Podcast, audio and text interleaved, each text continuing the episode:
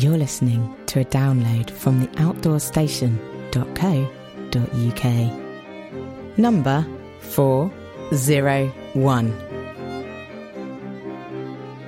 Hello and welcome back to the Outdoor Station with me, your host, Bob Cartwright. This is the third and final podcast in the three part series with Aleks Kashefi, who has now achieved the fascinating goal of the very first barefoot run, walk, Land's End to John O'Groats trip. Aleks is a schoolteacher and he spent his entire summer holiday doing this thousand mile journey in aid of the Stroke Association.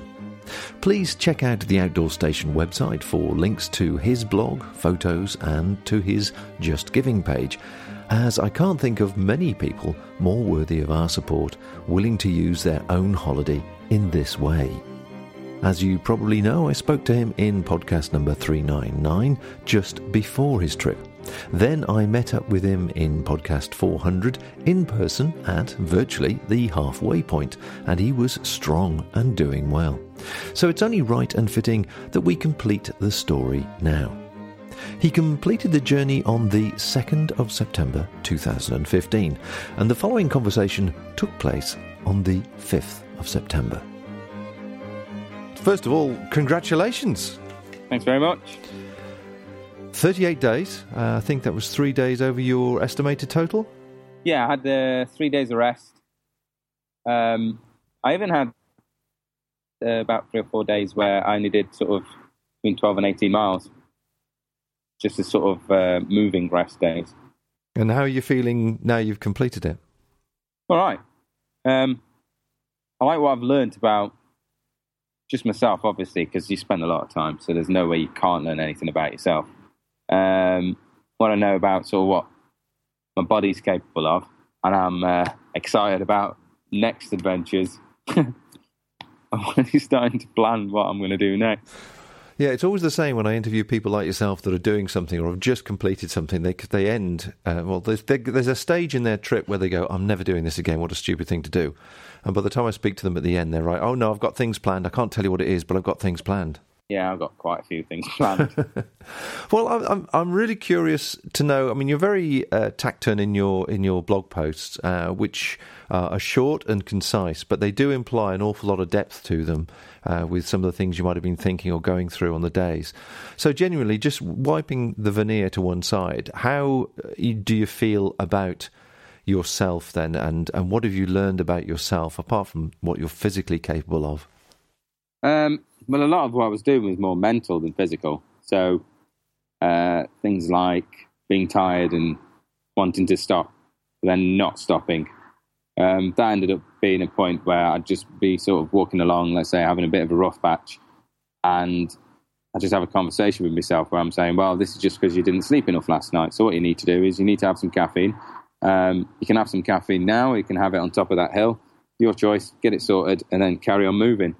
Um, I, I think I'm a bit more confident in in myself, and I've always been kind of happy about my own company, but I'm far more comfortable with my own company than I was as well. It's, it's quite nice. It's uh, I think it's something that younger people or anyone should really do before they, they start life properly and being out in the society. Just go off and do something that involves you not being part of society for a bit, just so you learn just so you learn who you actually are as opposed to what you think you actually are, if that makes sense.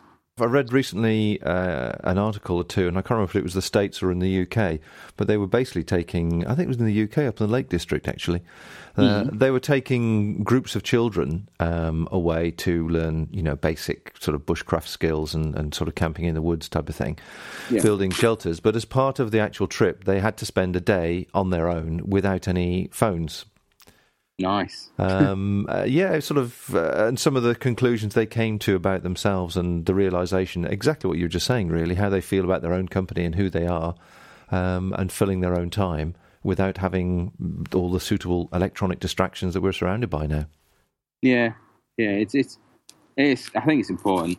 And the other thing is that you you learn how good we are at problem solving. So you know, normally problems come up and people just chuck it aside and say, "Well, I'm not doing it." Whereas when you chuck yourself into a situation like that, you've got no choice. You either don't do it and then you've quit, which means all the people that have sort of got involved and are encouraging and support, being supportive, you've kind of you feel like you've let them down. Um, so at first, that's sort of what goes through your mind, but then later it just becomes second nature. You know, that I've gone the wrong way on this route. Okay, well, I'm, we're going to do this instead, or today's not going so well. Well, all right, I'll sit down. I'll spend 20 minutes replanning and see if it's feasible to have a shorter shorter day. And I'm doing that even um, even in the last sort of five days. And what about the, the, the, physical aspect? Because uh, I mean, I've done a lot of running myself. Obviously, not not to your level, I'm sure, but uh, there are times where you just get to a point physically and you just go, "Oh God, I'm exhausted. I can't do this anymore. I'm going to have to stop and and and just slow down and walk." Um, doing something continued like you've been doing for 35, 38 days. Uh, have you built up a certain resilience that just allows you to get into bottom gear and just keep chugging along? Uh, yeah, I mean, it, I'm not I'm not worried about walking. I know my walking pace is a lot faster because um, uh, my stepdad and uncle were sort of tracking me on one of the, I think it was the penultimate day, and um, they asked me if I was running, and it was a day that I'd had food poisoning the night before, so I had no sleep. I felt really rough, um, which was the Tuesday, and they said, uh, you know, you were you were walking at five and six mile an hour, which is a running pace. So I'm not too sure if it was a glitch or whether I don't know. I've just learned how to kind of move more efficiently. But quite a quite a couple of people said that you know watching me sort of walk or run, I seem to be moving at a, a pace, but not actually you know really pushing hard. If that makes sense, kind of floating along as opposed to um, fighting it. Mm, that, that, that, that is interesting. I, I did walk uh, once with somebody that completed uh, the series of uh, Munros in Scotland as one run in winter. Uh, and I ended up walking with him a week or so after that, and I just couldn't keep up with him. It was it was if I was with somebody who was running, but he didn't seem to be putting any effort into his stride. Yeah, it's a it's a combination of metabolism and uh, mechanics. I think mm. one of the one of the things I've written in my little paper journal, which I'll probably post um, when I get a minute to sort out my thoughts about it. But it's, it's really it seems to boil down to to three things. Uh, um, the guy Sean Conway wrote a blog post once he'd finished and said five elements of trail running, and he had you know water and food and um, some other bits and bobs on there. But there's really, I think there's really only three. It's, it's mechanics of how you're moving and being able to deal with, you know, why is this hurting? Well, it, it's down to your mechanics. It's you're moving in a in an odd way or in a different way, to what your body's used to, and you're causing stress elsewhere. The other bit was your metabolism, so working out what food you need, uh, what nutrients you need at the time, and being able to sort of just guess at what it is as opposed to, or know what it is and go for it, as opposed to kind of just hope that you've picked the right food. And the other one's your mentality. You've got to, I think you've got to be in the right mindset of, well, this is this is how I'm going to finish. This is when I'm going to finish. Uh, this is what it's going to take to finish, and doesn't matter what happens in the meantime. It, it you know, I'm going to get there. Did you find that you enjoyed it when you look back on it now? You enjoyed it and you had pleasure from doing it. Yeah, I think even the even like the Cairngorms where it was seemed to be endless bog going up hills, which made no sense to me because bogs belong at the bottom of a hill, not on top of them. Um, and the the weather came in; it was freezing cold, and I you know I was starting to. I, I knew if I didn't do something, I'd end up becoming hypothermic because I'm on top of a peak and there's absolutely no shelter anywhere. Um, even those bits, I I wouldn't change any of the actual run in any way whatsoever. Uh, it, was, it, was, just amazing. Um, I, am not really sure how to put across to people how, how amazing doing something like that actually is and how good it sort of feels to just to get from A to B, even halfway through. You know, you suddenly kind of stop, look around, and you, you can't help but laugh out loud because you, you, you, you, so euphoric in a, is a word I can kind of use, which almost describes it. But it was amazing. I'd happily do it again if in exactly the same conditions, same problems along the way. And you haven't felt at all uh, at, at, any stage like you're missing something else, somebody else's life, or, or missing, I don't know, sitting on a beach in Spain or whatever, whatever floats your boat. Uh, not really, because I was doing those things. You know, the, the the, the views, the people you meet along the way, um, I met quite a few people, quite a lot of them I didn't know the names, but you know, pop into a pub, sit down, have a chat, have a beer, and then just kind of move on. I mean, early on, I did kind of feel this sort of almost melancholy that you know I found this really nice place, and I'd, I'd like to spend two or three days, you know, enjoying it and exploring it. And instead, I was waking up and moving on, or moving on straight away because it was middle of the day. But I think that's kind of what made all those little places special. I think if I spent more time, I wouldn't. I wouldn't be sort of thinking of places like uh, Redbrook, which is near Monmouth, and thinking, you know, I really want to visit there again I'd like to go there, even if it's just for an hour or two, because um, I would have I would have almost killed the magic of the place by spending too long there, if that makes sense.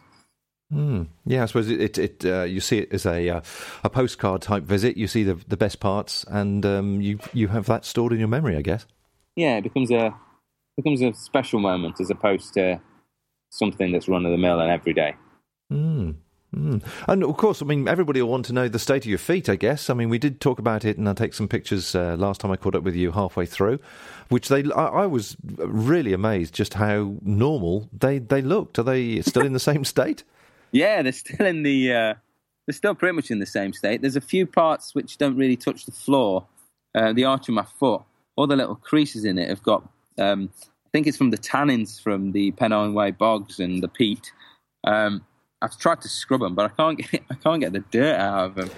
uh, apart from that, I mean, there's they're fine. Um, I've got a little bit of sort of dry, cracked heel, sort of off the base of my foot where my foot doesn't touch the ground, um, and I think that was just me being a bit lazy with uh, using things like a, a climbing balm just to you know keep things moisturized and whatnot. And it, it, did become very wet and cold.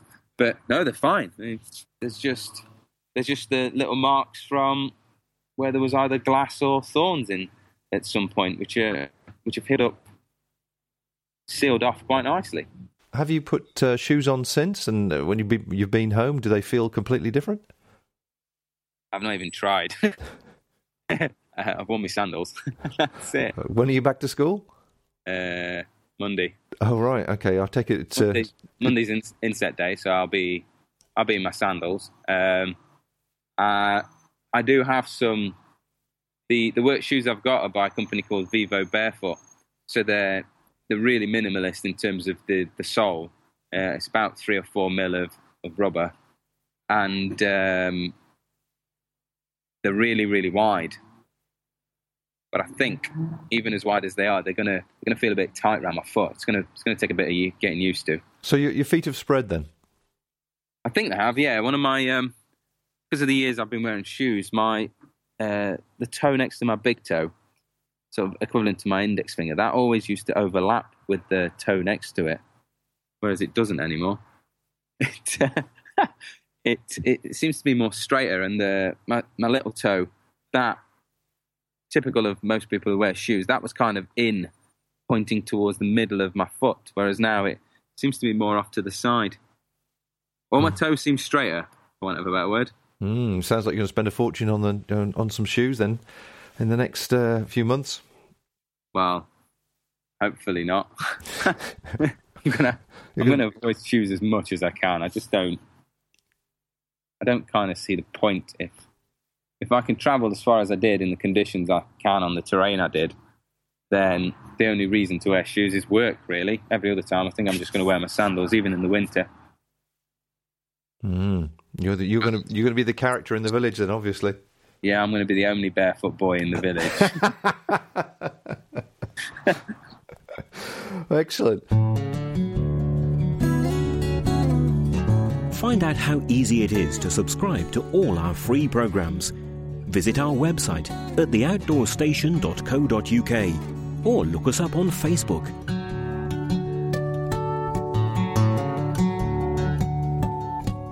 So you were working on a ten pound a day budget, I seem to remember, um, and I've seen some of your blog posts there, and it sounds like you met some interesting people, and, and there were some, uh, well, certainly uh, some interesting little um, huts and things you found along the way. Tell me a bit more about um, about that. Um, well, there's uh, there was a hunter's shack which I found on the way to, um, I think it was Allport, um, Alston, sorry, on the way to Alston. Um, the weather was coming in, so I chose not to go out onto the fell and pick the road, thinking there'll be there'll be more civilization along the road than there will on top of a fell, which was wrong because there was nothing for miles and miles. Um, I, I, was struggling quite a lot to the point that I, I think I spent about 10, 15 minutes in a phone box, just collapsed on the floor, sort of thinking, "What the hell am I doing? I need to I need to sort myself out. My hips really hurting. Um, my obliques were kind of aching. Back was seizing up for some reason." Um, and I think it's probably the extra food I decided to carry with me, and I didn't quite compensate in the way I was moving for the extra weight. Um, but then I carried on and happened to find the hunter's shack, which was locked on the outside, sort of a little latch that went across. Um, and the the odd thing is, I knocked on the door to ask if anyone was in there before I unlocked it from the outside and went in, which afterwards I sort of realised was stupid. Um, found a few bothies on the um, in the cairngorms, which I popped in. I didn't really need to. I just popped in because I, I, was more intrigued and kind of fancied just having a bit of a sit down. Um, there's a there's a few great pubs that I happened to find. Uh, one called the All Nations in in uh, near Ironbridge. Really small, lots of characters in there. You know, I I wish I wasn't running the next day because I would have happily have just stayed in there, chatted to locals, and you know, just got completely drunk with them because it was it was it was brilliant. It was fantastic.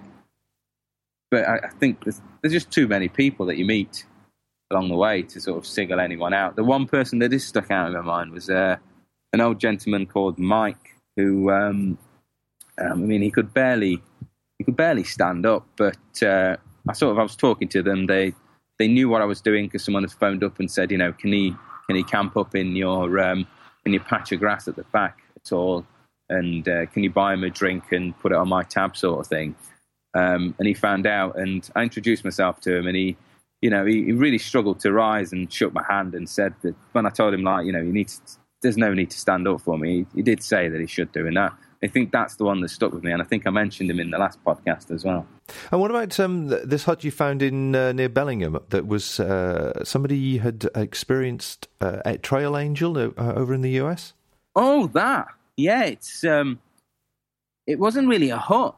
Uh, as you headed out from Bellingham and uh, or towards Bellingham, there was there was a farm, but there were signs, and it said, you know, free tea and coffee, showers, fridge, um, drinks, food at the at the top of the hill. And I looked at it and went, "There's nothing on the map, so I'm not, you know, I'm not really sure what your what this is that you're advertising." And then came across a bridge um, crossing a, a stream, and there's another one there. It says, you know, not long to go. Just make it to the top of the hill and there's a nice comfy spot to sit for a free, you know, a cup of tea and coffee. And I'm expecting a cafe. Uh, carried on, and then along along one of the gates for the actual farmyard, it said, "Come in, shed on the left, help yourself to cakes, coffee, whatnot." And uh, in there was a there was just a kettle put up. There was a fridge. There was some homemade cakes, some homemade scones. There was some chocolate bar, some biscuits, a um, whole load of wagon wheels, um, coffee, tea, uh, fridge full of Coke and lemonade and other other drinks and whatnot. and a little sign that said that the person's mother had started, um, basically started offering hikers free cups of tea and somewhere to sit down uh, in, I think it was 1980 something. Um, and and they'd just carried on the tradition once she'd passed away. It was it was really nice to see something like that along the trail. And yeah, I found out the Americans call them trail angels. But it was it was great. I think don't know. I think that person, that that family, deserves some kind of medal. Uh, they're being really generous without really receiving any direct thanks for it. I mean, there's a book which people were signing saying, you know, thank you very much, but that was it. They were getting, they were gaining nothing really from it apart from the, the satisfaction of doing some good, which is fantastic. Wow, is that is that on the Pennine Way? It was just off the yeah, it was just off the Pennine Way. Um, I've taken a photo I did take a photo and it's on the blog post, and that, that photo is um, is GPS tagged, so um, you can kind of you can find it, but it's not not difficult to miss at all. You just carry on. There's signs, and they say, "Come in for a cup of tea." I suppose most people ignore that, especially when it's in a farmyard. And it looks like you're walking into someone's, you know, onto someone's property when you shouldn't be. But it's amazing. I think I spent a good 20 minutes just sat in there, just enjoying being sat down out of the wind and the, the rain. Wow, what a wonderful, generous thing to do. Yeah, indeed. Well, that's it. You probably just advertised it now. There's going to be a thousand people descending on it next weekend. Well, we've not said where it is. Have to hunt for it. So, uh, in total, you've done uh, 1,162 miles. Uh, Yep. You noted that you've done 883 of them barefoot. Uh, I guess the rest were sandals for what injuries and wet and, and It, when it was just more wet and rain. Uh, majority of that was in the, in, in Scotland because I was on the roads and it was raining. I think every single day in Scotland, bar one, it rained at some point.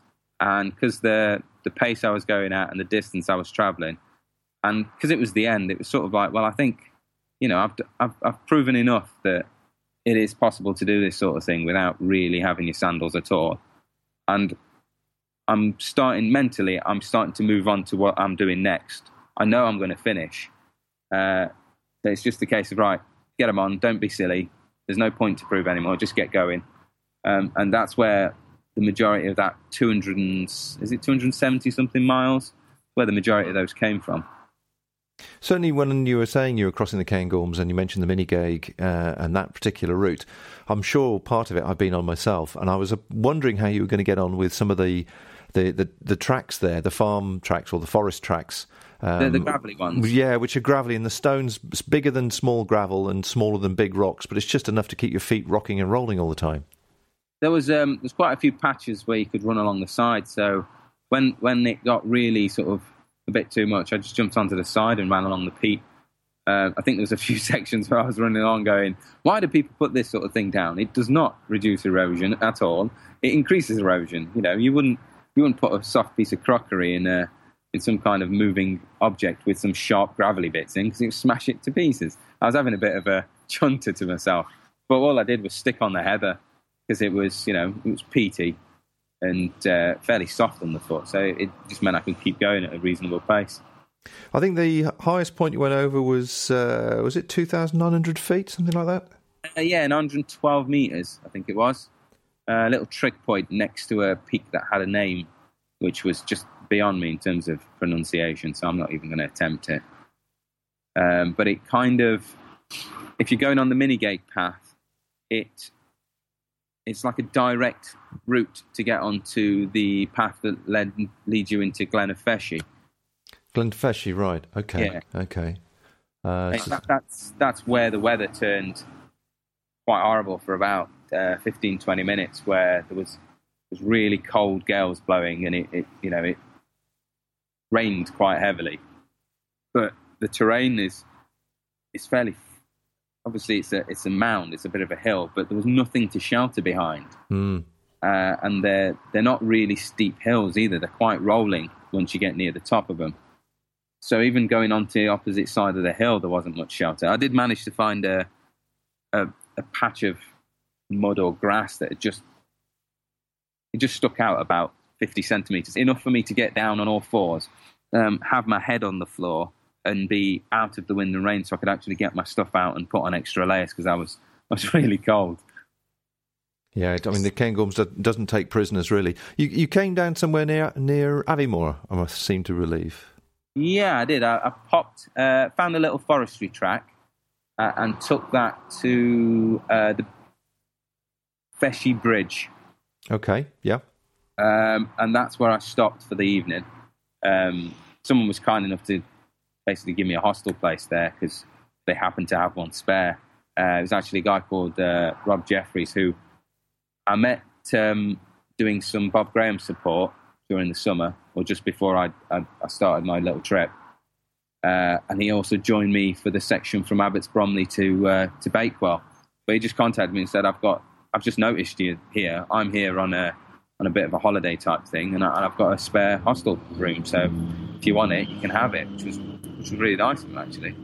And then from Feshiebridge, I headed uh, to Aviemore, and then from Aviemore, I can't remember the name of the place I stopped. I think it was about nine miles onwards. Might have been uh, Carrbridge that I stopped at after Aviemore. did many people actually seek you out at all and, and sort of uh, offer you any food or give you any help? Not really much. There was a there was a few. There was a handful, and it was mostly people who I'd met in passing at races. So in the Yorkshire Dales, uh, two or three people who I'd met during uh, the Fellsman. Just they just spotted me as opposed to I'd met them and talked to them, sort of thing. They spotted me in my sandals at Fellsman, and then obviously followed the the trip. And a couple of them popped up. Um, one of them was uh, a guy called uh, James. Was nice enough to bring a beer and some uh, leftover homemade pizza. So you know, the three of us just sat on the side of a hill where I'd pitched up my tent, uh, having a beer and having a bit of a chat and a bit of a laugh. It was actually quite nice.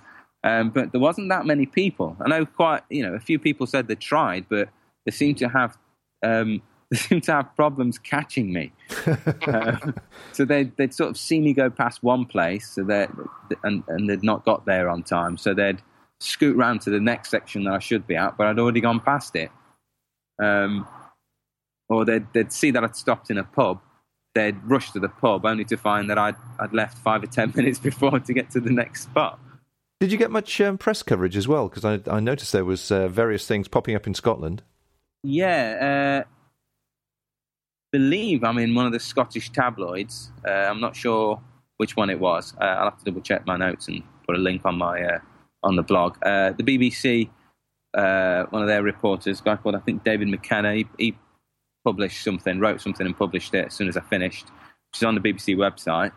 Um, there is a link there will be a link to it on my on the blog, but there is on the Facebook page. Um, I, am fairly certain I've I've not been watching television anyway, but uh, I'm fairly certain they they there was something on uh, BBC Breakfast just before I finished. I think the Tuesday they put something on just as a as a little reminder.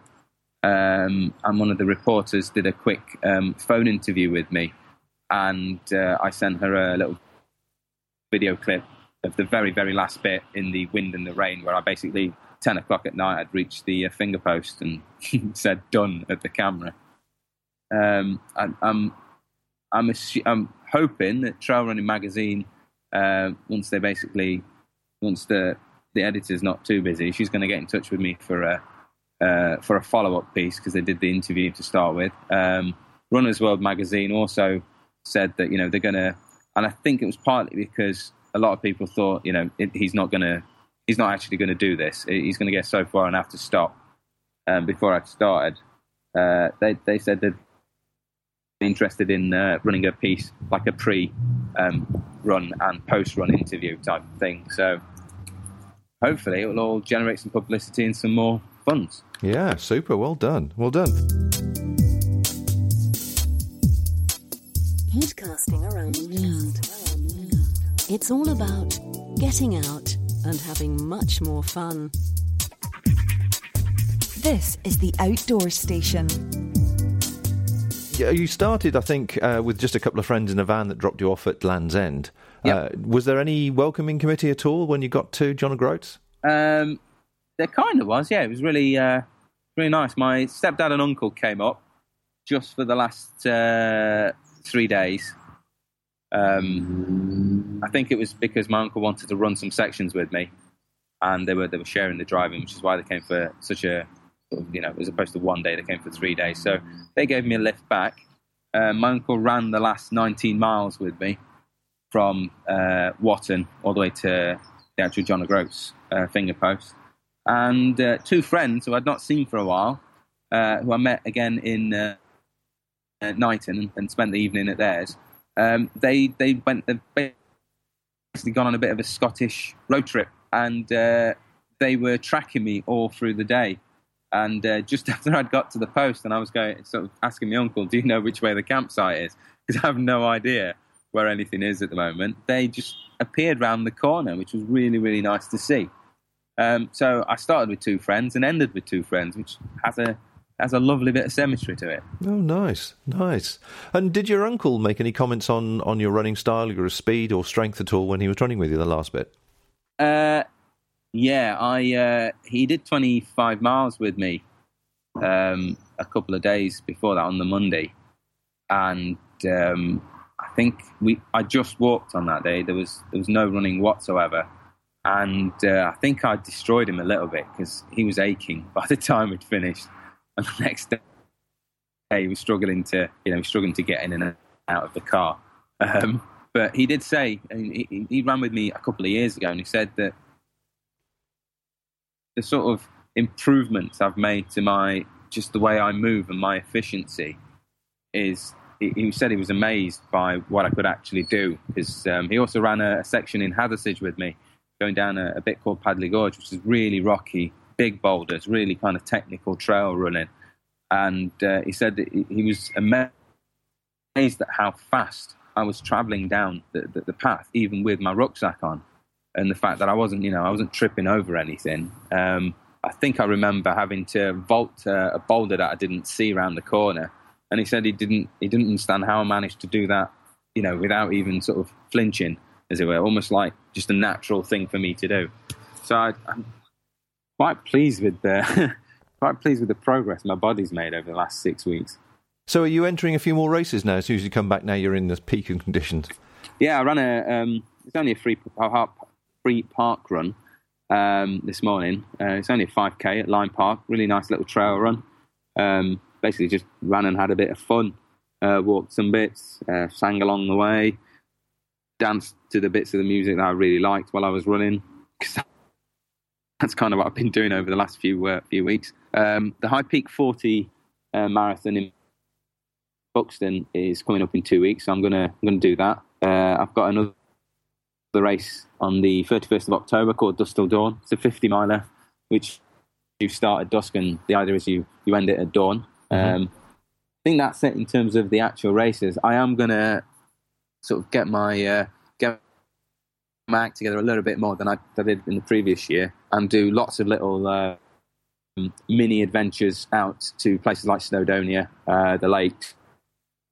um, I'm not sure about Scotland because it's a bit far, but definitely in half terms and uh, sort of two week Christmas and um, and Easter bank, Easter sort of holidays. I'm going to try and get myself out a bit further and spend a, a few days. Really, it's going to be training for the next adventure because I, I really do fancy somewhere like the Alps or the Pyrenees, following like the GR5 or the GR10 trails, or doing some kind of high high level traverse because that that's my kind of they're my kind of trails and terrain. I really do like rocky, big things. wow! And are we talking barefoot still? Yeah, they'll be barefoot in sandals. I don't. I don't. Uh, I'm not sure. I get the whole idea of, of, of shoes when it's possible to do them in in a really minimal pair of sandals. Mm. Yeah, and I noticed. Uh, I think on one of your blog comments that when you went through the Cairngorms and came through Aviemore or something, there was a uh, a paper that had had the headlines of somebody was killed in in the Cairngorms wearing inappropriate footwear or something. Yeah, that was. Yeah, I said that I didn't really want to go through the Cairngorms if the weather was bad because I really didn't want that as a as a headline. Because you get that in Snowdon a lot. You know, people go up Snowdonia in in sandals, flip flops uh, shorts, t-shirts. They don't really have a clue what it's like once you get high up. The fact that the weather can change so quickly uh, and the terrain's quite demanding. I, I just, I, I, was basically concerned that, that that headline would actually be me, which would be probably the most embarrassing thing possible. Yes, yeah. Oh, so it wasn't a genuine headline then? No, no, no. It was, I just, it was me basically saying that, you know, if the weather is bad, I'm not going through the Cairngorms. Um, simply because I, I, I want to avoid wasting mountain rescue's time by calling them out and then they, they finding out that, my God, the guy's in a pair of shorts, a t shirt, and he's wearing nothing on his feet, but in a pair of sandals. So they'd put on your tombstone, it was his own fault he wasn't wearing shoes. Yeah, it's his own fault. He was not prepared. oh, excellent, excellent. Um, so, you, tell us about the, the last day then. I noticed uh, there's quite deep thoughts coming through your blog once again about the stone. You painted this picture of you thought at the beginning you'd get to the far end and run at full tilt and throw the stone into the sea that you'd carried all that way. But you went through some sort of uh, change of thought, change of heart, I think. Yeah, I think uh, I'm not really sure when it was, but I realised that because there's quite a lot of aggression that Agnes are doing something like, you know, charging at the coast and launching a rock out. and that's kind of what I was visualizing in my head. Um, I think I kind of realized that that anger's that, that anger's got nothing to do with what I'm doing. Um, it's got nothing to do with the journey I'm taking. It, it's more a personal thing, you know. I was uh, it's probably angry partly because I could have gone and spent more time with my grandfather when he was, you know, when he was really, really ill and and whatnot. And I'm angry at myself because I didn't prepare for injuring my foot or getting the other bit injured or falling behind schedule and stuff like that. And at some point, I think it came in little tiny steps. For example, I realised that the schedule is, it, it, in a way, it didn't really exist. It was just a case of get from A to B along the route and do it in the time you've got. You know, the, how many miles I did per day wasn't necessarily set. I could go further. I could drop it short. I could I could take a, a detour if I needed to, or or whatnot, or take a different trail because it was better than the trail I originally wanted to take. Um, the other bit was realizing. I think it is just realizing that the anger is is directed at yourself, and you need to kind of come to terms with it, as opposed to you know make some grandiose display of being all macho and angry and aggressive. It just didn't seem right. So you chose the, the gentle route of, of placing it beneath the finger post. Yeah, it's, I think that's quite nice. It, it um, think in a way it symbolises the actual because there's more than you know. I'm not the only person who's done Lands End to John O'Groats uh, or ran it, walked it, cycled it, whatever. Uh, there's, there's, absolutely tons and tons of people doing it, and I'm just one person out of all these people that do all these you know, crazy adventure stuff, and that's just how they live their life, whatnot. Um, and I, the idea of just having it there. I mean, I took a photo of it, and I had a, I turned around and had a look, and if you look really closely, you can see this white piece of granite amongst the, um, I think it was basalt or little slate chips, which are all spread out, and it, it stands out if you look for it. But if you don't, it just blends in with the rest of the rest of the stones. And I thought, you know, in terms of see, you know, closing off that whole adventure and what it what it actually stands for or what it's um, symbolised and whatnot. It was it was perfect way of ending it. I thought. Mm, interesting. And do you think this sort of Zen attitude or Zen improvement in your own uh, lifestyle is, is going to continue? Do you think you can keep it up?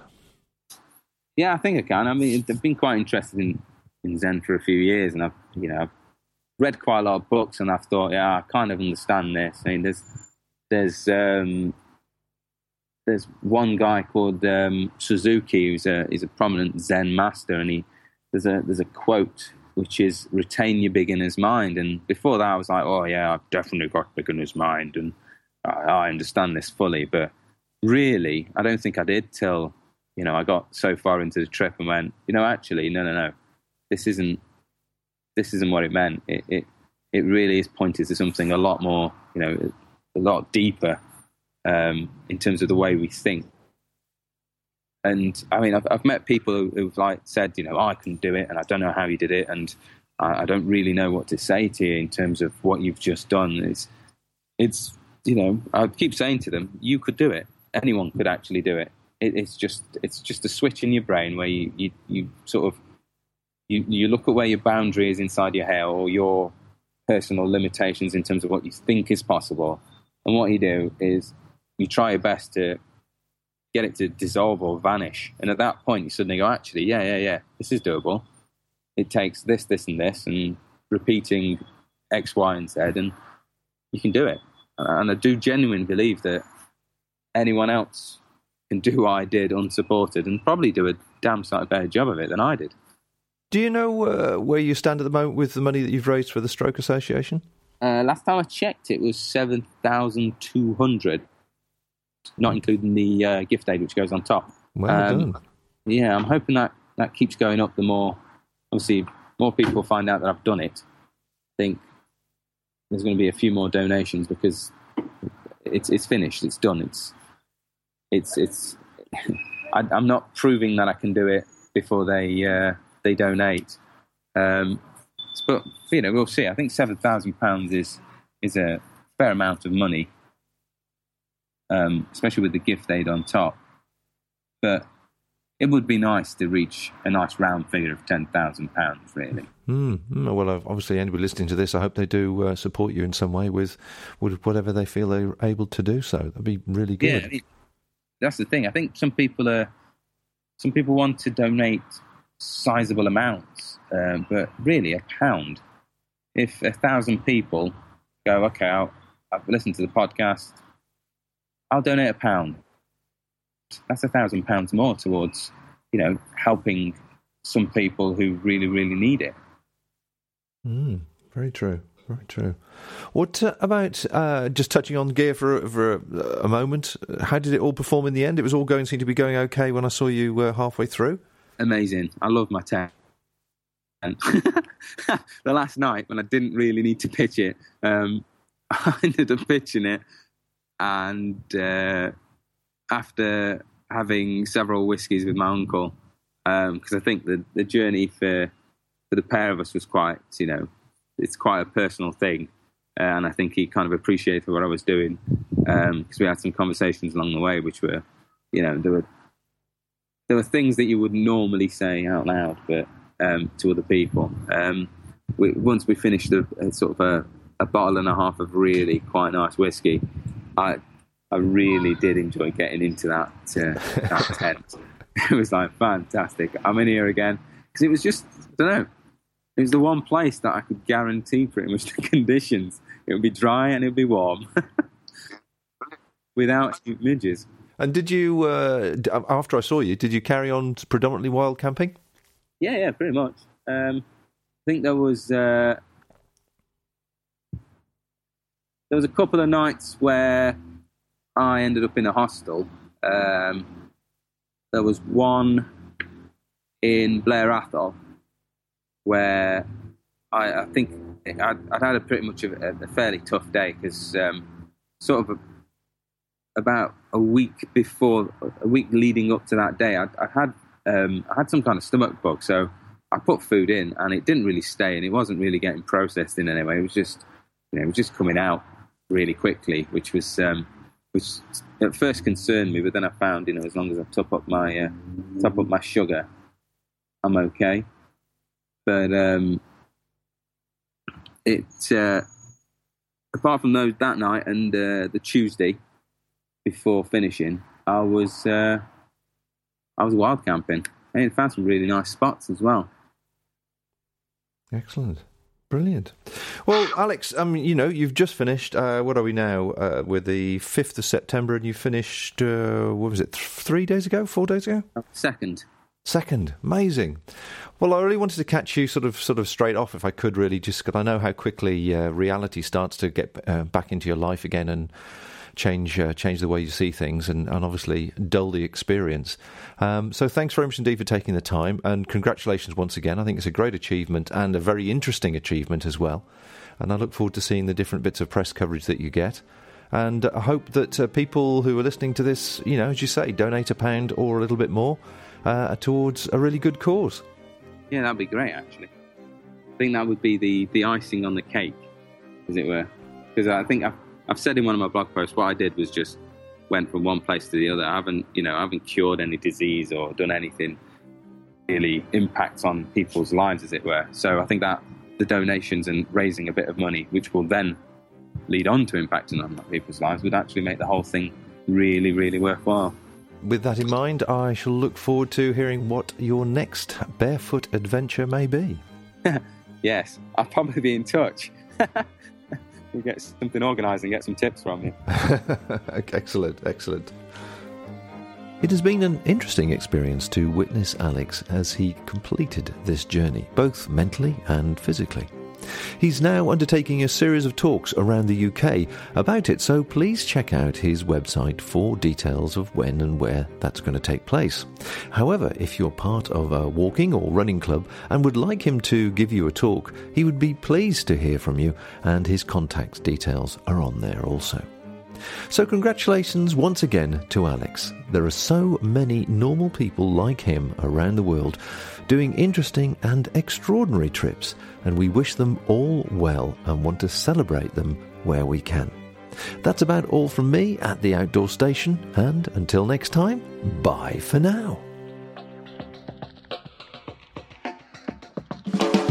Thank you for listening to this podcast. To hear more from our extensive free library, please visit the website at theoutdoorstation.co.uk the home of UK based audio and video podcasts for outdoors people everywhere.